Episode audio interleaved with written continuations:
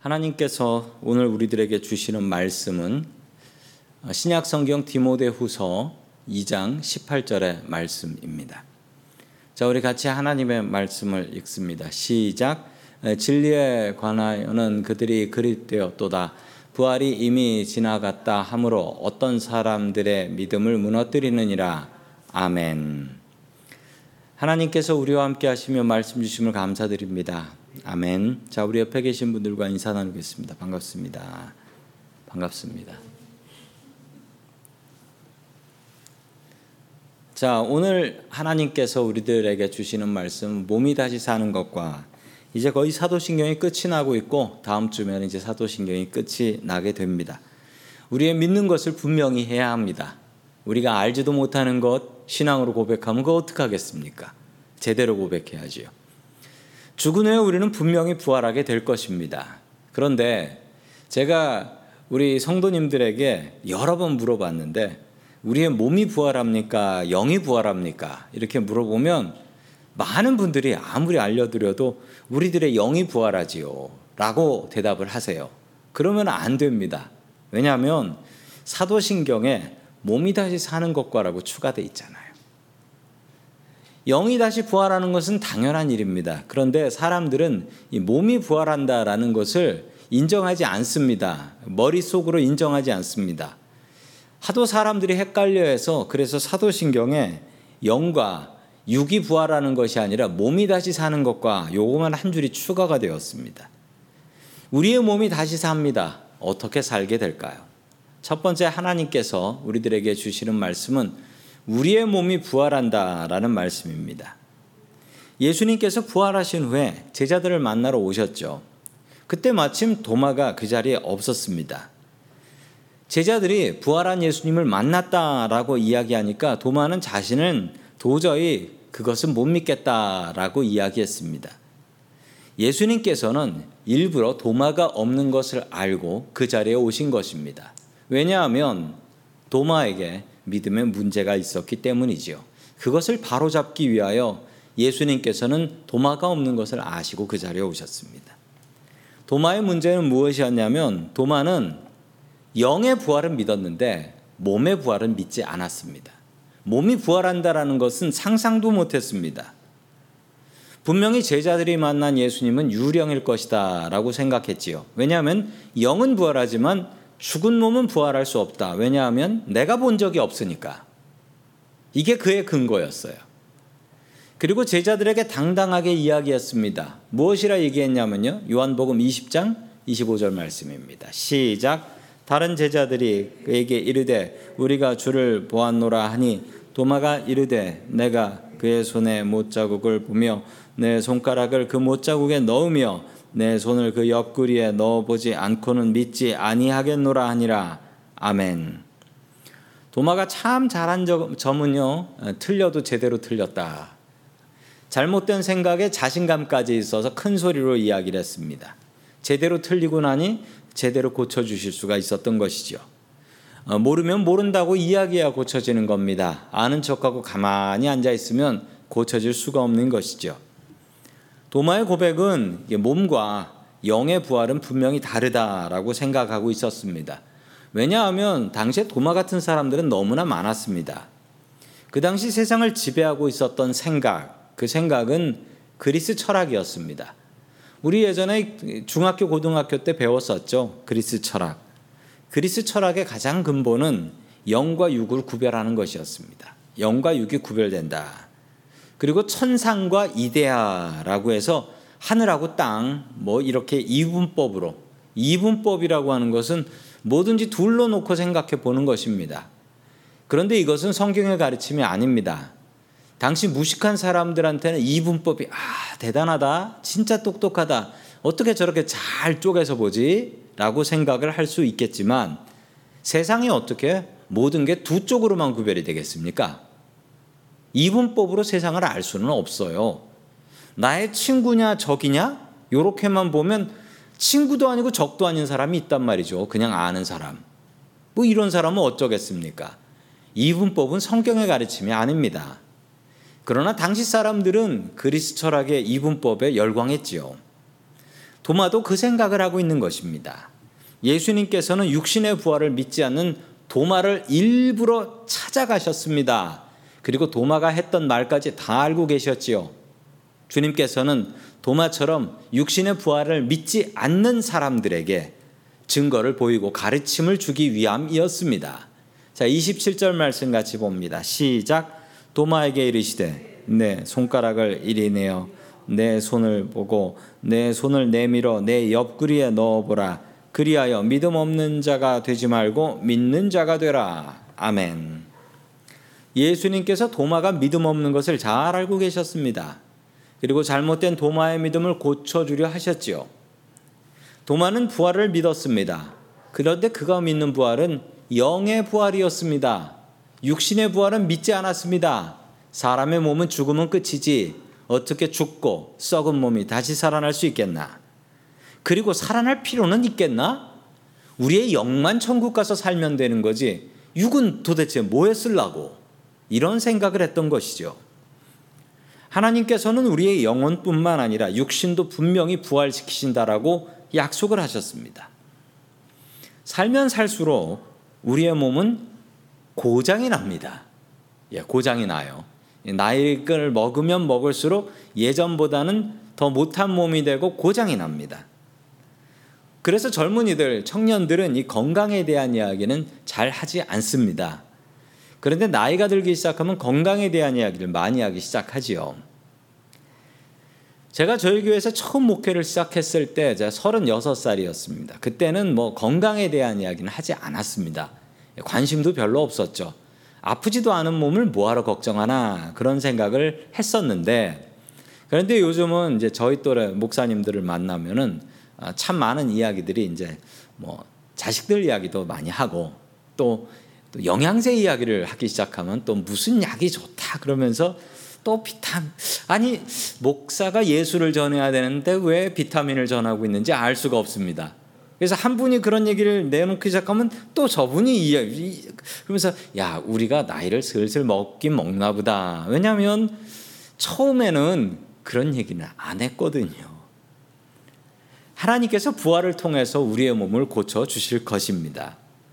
어떻게 우리의 몸이 부활하는지에 대해서는 자세히 알 방법은 없습니다.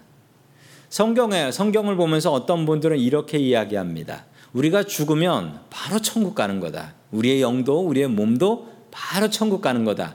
이렇게 가르치시는 신학자들이 있습니다. 또 반대의 분들도 있어요. 어떤 분은 우리의 영은 천국으로 가는데 그뭐 봐라 우리의 몸은 땅에 묻히지 않는가. 그래서 마지막 날이 되면 이 영과 육이 다시 만나게 되는 그 부활을 하게 된다. 뭐 이렇게 가르치시는 분들도 있습니다. 이 신학자들마다 다 달라요. 그래서 명확한 답을 드릴 수는 없습니다. 그냥 기대하셔야 되는데 우리가 알 수 있는 사실 증거 하나가 있습니다. 부활의 첫 번째 케이스가 되신 분은 예수님이셨고 예수님께서는 완벽한 부활을 보여주셨고 예수님의 부활은 영혼만 부활한 것이 아니라 몸도 완벽하게 부활을 하셨습니다. 그래서 우리는 몸의 부활을 믿습니다. 우리도 예수님처럼 죽은 후에 완벽한 몸의 부활 될 것입니다. 그것을 믿고 의지하고 살아갈 수 있는 저와 성도님들이 될 수 있기를 주님의 이름으로 간절히 축원합니다. 아멘. 두 번째 마지막으로 하나님께서 우리들에게 주시는 말씀은 영지주의자들은 영혼의 부활만 믿었다라는 사실입니다.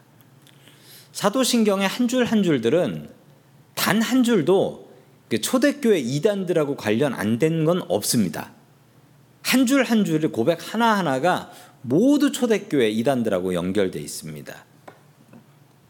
그 잘못된 가르침들을 막기 위해서 교인들한테 아무리 가르쳐도 뭐 영이 부활합니까? 육이 부활합니까? 그럼 영만 부활하지요? 뭐 이렇게 자꾸 얘기를 하니까 아예 사도신경에 넣고 매일 예배 때마다 매번 예배 때마다 이거 외우고 시작하는 거예요. 그래도 헷갈리잖아요. 초대교회의 가장 큰 이단은 영지주의라는 이단이었습니다. 왜냐하면 이 영지주의는 그 당시 사회에 많이 만연돼 있었던 그리스 철학 때문이었습니다. 그리스 철학은 그 당시 세상을 지배했고 로마의 군사력은 그 당시 세계를 지배했습니다. 그리스 철학자인 플라톤은 대단했지요. 세상은 정신하고 물질로 구성되어 있다라고 설명을 했습니다. 그리고 세상을 정신과 물질이라는 이원론으로 분리해서 생각하기 시작했지요. 뭐 분리해서 생각하는 건 좋지만 사람을 어떻게 영혼하고 물질로 구별을 하겠습니까? 이게 떼어집니까? 떼어지지도 않는 걸 떼어서 생각하는 것 자체가 문제가 있었던 것이지요. 영지주의는요, 물질은 악하고 영은 선하다라고 생각을 했습니다. 정신하고 물질을 구별했는데, 자, 문제는 선한 영도 있고 악한 영도 있어요. 영이라고 다 선한 게 아니죠. 선한 몸도 있고 악한 몸도 있습니다. 하나님 뜻대로 사용되고 하나님 영광대로 사용되면 그것은 선한 영이고 선한 몸이 되는 것입니다. 반대로 하나님 뜻대로 살지 않는 영은 악한 영이고 하나님 뜻에 순종하지 않는 몸은 악한 몸이 되는 것이지요. 세상에 선한 영, 악한 몸 따로 구별하는 것은 불가능합니다. 또 영지주의자의 주장은 영적인 지식이 중요하다라고 생각해서 영지주의자들은 교회에 들어와서도 이게 많이 아는 게 중요하다라고 생각했고 특별한 영의 지식을 알면 더 많이 알면 구원받게 된다. 틀렸습니다. 아는 거 중요하죠. 아는 거 정말 중요합니다. 그런데 아는 것하고 믿는 게 다른 것 아세요? 안다고 다 믿는 게 아닙니다. 안다고 다 믿는 게 아니에요. 믿음으로 구원받지 못합니다. 아, 지 식으로 구원받지 못합니다. 오직 믿음으로 구원받을 수 있습니다. 그런데 이 사람들은 머릿속에 아는 지식 더 많이 알고 공부하고 배우면 그것으로 구원받는다라고 이야기했던 것이지요. 자, 그 사람들에 대한 경고의 말씀이 디모데후서 2장 18절에 나옵니다. 우리 같이 봅니다. 시작. 진리에 관하여는 그들이 그릇되었도다. 부활이 이미 지나갔다 하므로 어떤 사람들의 믿음을 무너뜨리느니라. 아멘. 사도 바울이 디모데한테 보낸 편지, 두 번째 편지죠. 그래서 디모데 후서라고 합니다. 디모데 후서에 보면 영지주의자들을 비난을 하고 있습니다.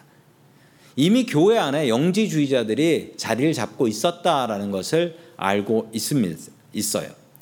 그들은 영혼만 소중하고 영혼만 부활할 것이고 예수를 아는 지식으로 구원받는다. 이렇게 가르쳤습니다. 영지주의자들은 예수님의 몸의 부활을 믿지 않았습니다. 오직 영의 부활만 믿었죠. 천국도 우리의 영이 들어가는 것이지 몸은 땅에 놔두고 가지 않는가. 그런데 어떻게 몸이 천국을 들어가나?